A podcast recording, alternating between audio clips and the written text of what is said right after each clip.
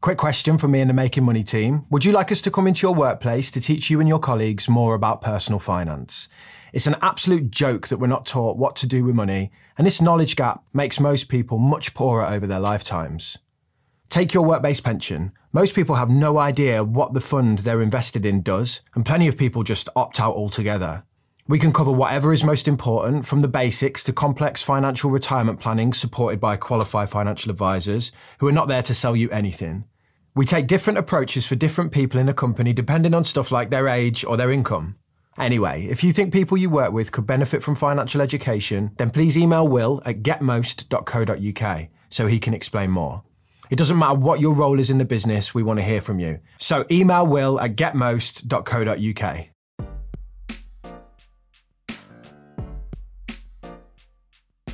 Welcome to our mini episodes where we answer your biggest questions about money. Let's see who's slid into the DMs today. Uh, Let's have a little gander. Okay, who've we got? So Ray asks, this is my dad, you know. This Is? Ray, yeah, yeah, yeah, yeah. So, what should the government do to educate children about personal finance? There's a class on the curriculum called PHSE, which is Personal Health, Social and Economic. But in the four years of middle school, there hasn't been one lesson on the economic side. You both have kids. What would you recommend? T's child majoring on crypto and Damo's son having seven bank accounts. He doesn't need seven bank accounts. He only needs mine. he rinses it. But yeah, um, go on. Let's, let's start. What financial education did you have at school? I, I, I won't name the school. I went to a very good school, and they had, we had a class of economics. I think I lasted like a term and I dropped it because it was so boring. But it's none of it was about none of that's personal finance. None right? of it was personal finance. It was all just about yeah, boring stuff. So, Economics, yeah. I, I just dropped out after after a term, switch switch to something else. But yeah, I find and nothing talking about um, investing. In my MBA, I did do a course on investing, um, and I was talking about Warren Buffett and different types of investing, and that was quite cool. Um, But a lot But- of that was like financial, because I did the, the finance degree at Durham, and it's like finan- financial markets risk management, and it's you you you're basically doing things that you would do in a, an investment bank to calculate risk. Um, you know, like analyzing a business or whatever. None of that's teaching you how to use an ISA, how to set like the, the actual things. What strikes me about my channel is I can often worry that the message I'm putting out is too simple. And then I'll get people that are like, oh, I'm a QC, I'm a lawyer, I'm a judge, and I don't know this. And I'm too embarrassed to say that I don't. And your video has just opened my eyes to this. And these are highly intelligent people that you will trust to operate on you or to make judgments on murder trials that don't understand how to invest inside of an ISA. That's a failing from an education perspective because they're clearly smart. and I find it's a lot of people our age as well. Like I was so so surprised that so many people like, oh, I find this so interesting. It's so simple to understand now. I, I've never thought about my pension. I've never thought about my ISA or the stock market. So I think people just get scared because no one's actually held their hand and showed them the way. Yeah, and and and like schools almost have this attitude of we teach them what we teach them, and then it's up to the parents to teach them like these life skills. But if a parent's bad with money, you just compound that problem through generations, and then you just get whole families stuck with bad financial habits because your mom might be a bit of a spender and she gets loads of debt and you learn that that's their normal and you see your parents arguing about money and you think that money's this negative thing and it's Or you have people who their parents made a lot of money, like doctors, lawyers, whatever. They leave it to their kids, and their kids blow They it in one gen- one generation Yeah, because yeah. they don't know how to invest it, how to manage it, and then they just spend it all. So it's yeah, it's a problem for everyone, I think. So, you know, we had that PHSCE, whatever it was called back then when I was at school. And I remember putting condoms on bananas. I don't remember them ever talking about personal finance. do you know what I mean? I do remember condoms that, that sticks in my head. Um, like, what's one hour a week? Just one hour a week from a young age to ch- introduce the topic of money. And you think the government would be behind it because it's going to benefit the whole economy if everyone's investing in mm. like things in the UK and everyone's got more money, so it's going to help the GDP. So I don't understand why this isn't a priority. So, like one one aspect of the UK economy that's a bit broken is the housing market, and there's a strong argument that the UK has an obsession with owning homes, right? And everyone's like, "Oh, safe as houses," blah blah blah. But actually, there's just tons of money sat in houses up and down the country that's not doing anything. All this value, right? And people, if you educated them better, might go, "Well, actually, I could get a better return elsewhere, or I could deploy that money in a different way." And you know, people think, oh, I'll just keep getting bigger and bigger house, and then when I retire, I'll sell it, and then I'll dance. You know, there might be better ways, like the use of an ISA. I think three million people in the UK have a stocks and shares ISA, but like twenty million have a cash ISA. What's going on there? That that's literally just money going backwards long Yeah. term. And I find like even things like always go back to crypto just because the reason that people will go be like, oh, I'll buy Dogecoin because Elon Musk said something. Like, Yeah. why are you making your financial decisions based on, oh, my friend made money in it, or I Yeah. read this thing on Twitter, or someone said something on Reddit, so I bought this.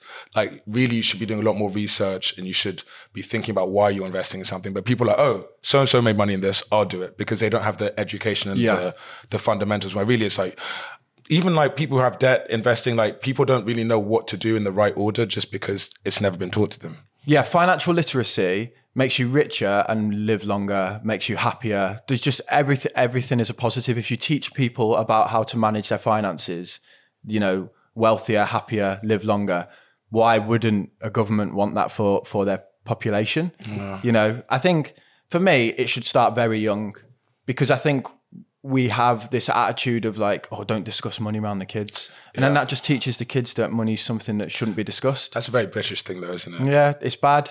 You know, Americans are like, yeah, I made like 40,000 this month, but like English people would just never ever talk about how much you make, how to invest, how to save, Yeah. how much things, sometimes how much things cost. Even when it's time to ask for, to invoice someone, we're so shy about it. Or the bill. um, or the bill. Yeah, something. it comes Can I get the bill and it's all t- folded, I it's all t- I secretive. tell my my lad, I'm like, he, he's like, oh, I got twenty pounds, I'm loaded. I'm like, dinner was two hundred quid, mate, and he's like, what? he's like, it wasn't even that good. I'm like, I know, you know. So I, I try and bring to light just how expensive things are Yeah. in in the world, so that they they they can see these costs.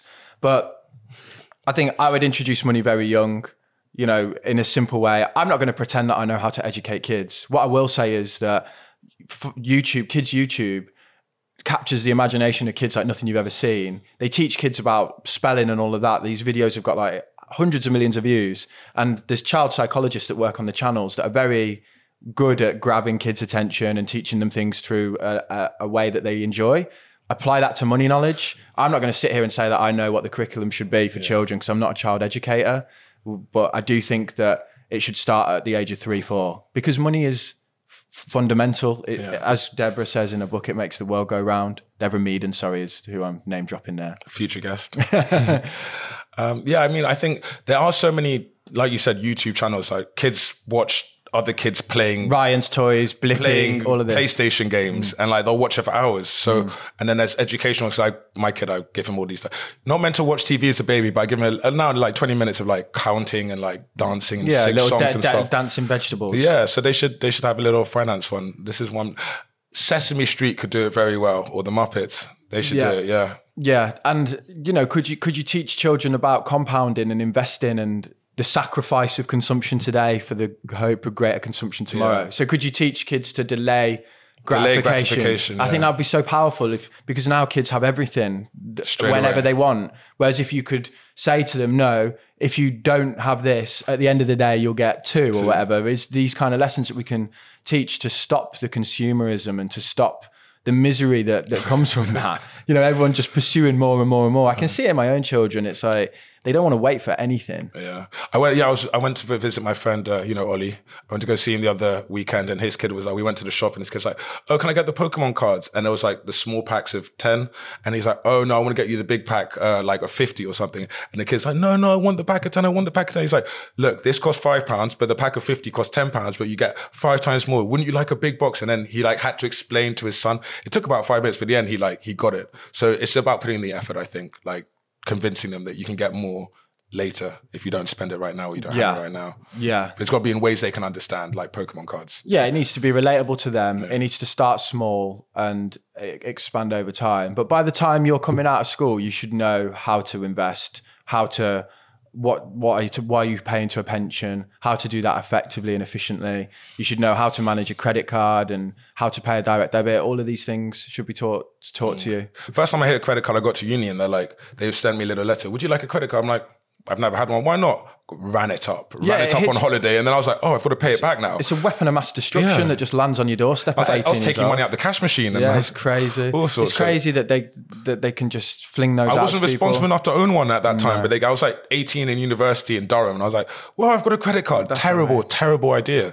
But if I had And that, student overdraft. I was just like, oh, student loan, two, ran two grand of free cash. Yeah, I'll have that. Yeah. Thank you, man. We're Took- going out. Took six years to pay it off. We're going out. out. yeah.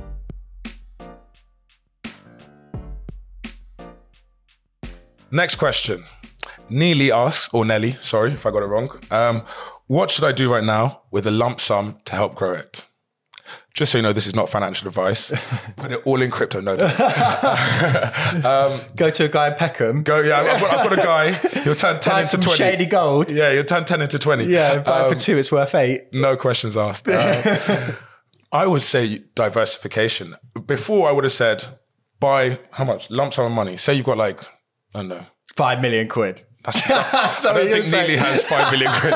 Say you've got like I don't know thirty grand. Yeah. I'd be like, okay, cool. Buy one. Last a couple of years ago, I'm like, buy one Bitcoin. Next year, it'll be hundred grand. Laughing, but there's no guarantees it'll be a hundred. No. After doing the making money podcast, I was like, wait a minute, this might not actually be a hundred grand next year. So I would probably buy like quarter, half a Bitcoin, and then put the rest in like ISAs, uh, stocks and shares ISA, LISA, lifetime Mm. ISA, and um, yeah, global global index fund.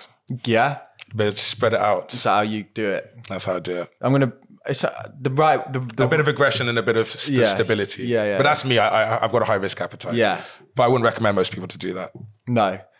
I would be saying to Neely or Nelly, um, first of all, when do you want the money for? Because that like totally impacts how you would deploy it, I would say.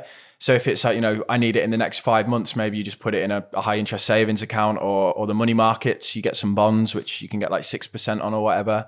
Um, if it's more, I, I, I want it for a house deposit, then you like you say, you use the LISA allowance, you put 4K in and that'll go up by the government bonus of 25% instantly.